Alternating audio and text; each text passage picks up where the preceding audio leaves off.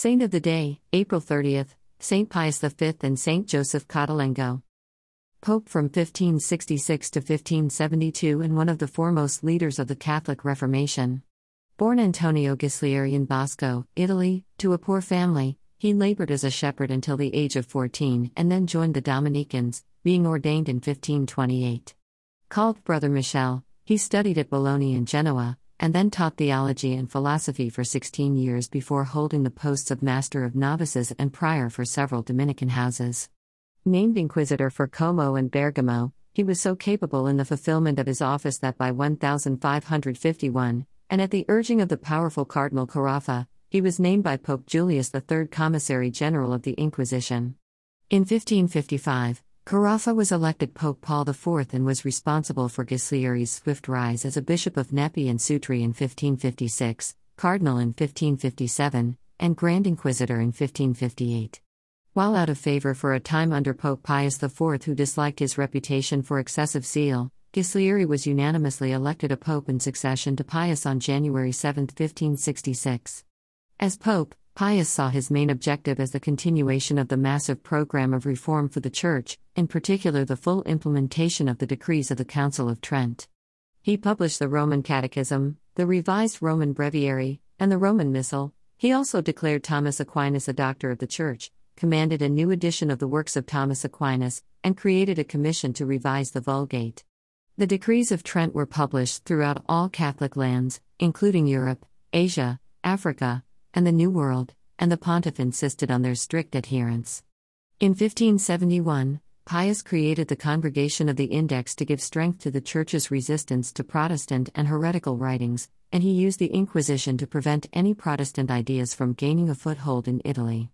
In dealing with the threat of the Ottoman Turks who were advancing steadily across the Mediterranean, Pius organized a formidable alliance between Venice and Spain, culminating in the Battle of Lepanto, which was a complete and shattering triumph over the Turks.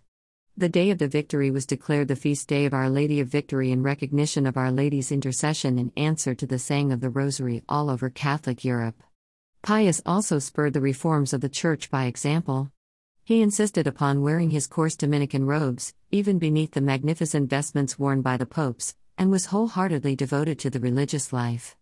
His reign was blemished only by the continuing oppression of the Inquisition, the often brutal treatment of the Jews of Rome, and the ill advised decision to excommunicate Queen Elizabeth I of England in February 1570, an act which also declared her deposed and which only worsened the plight of English Catholics. These were overshadowed in the view of later generations by his contributions to the Catholic Reformation.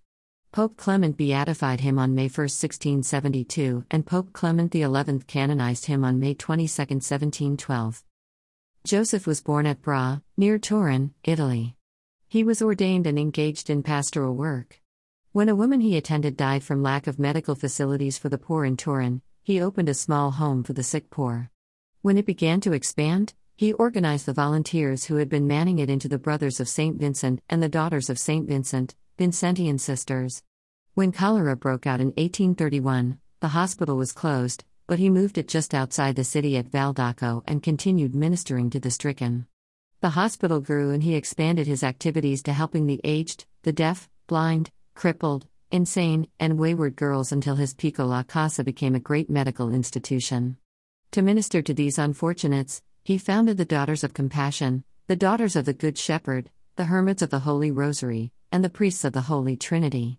Weakened by typhoid he had contracted, he died at Chieri, Italy, and was canonized in 1934. His feast day is April 30th.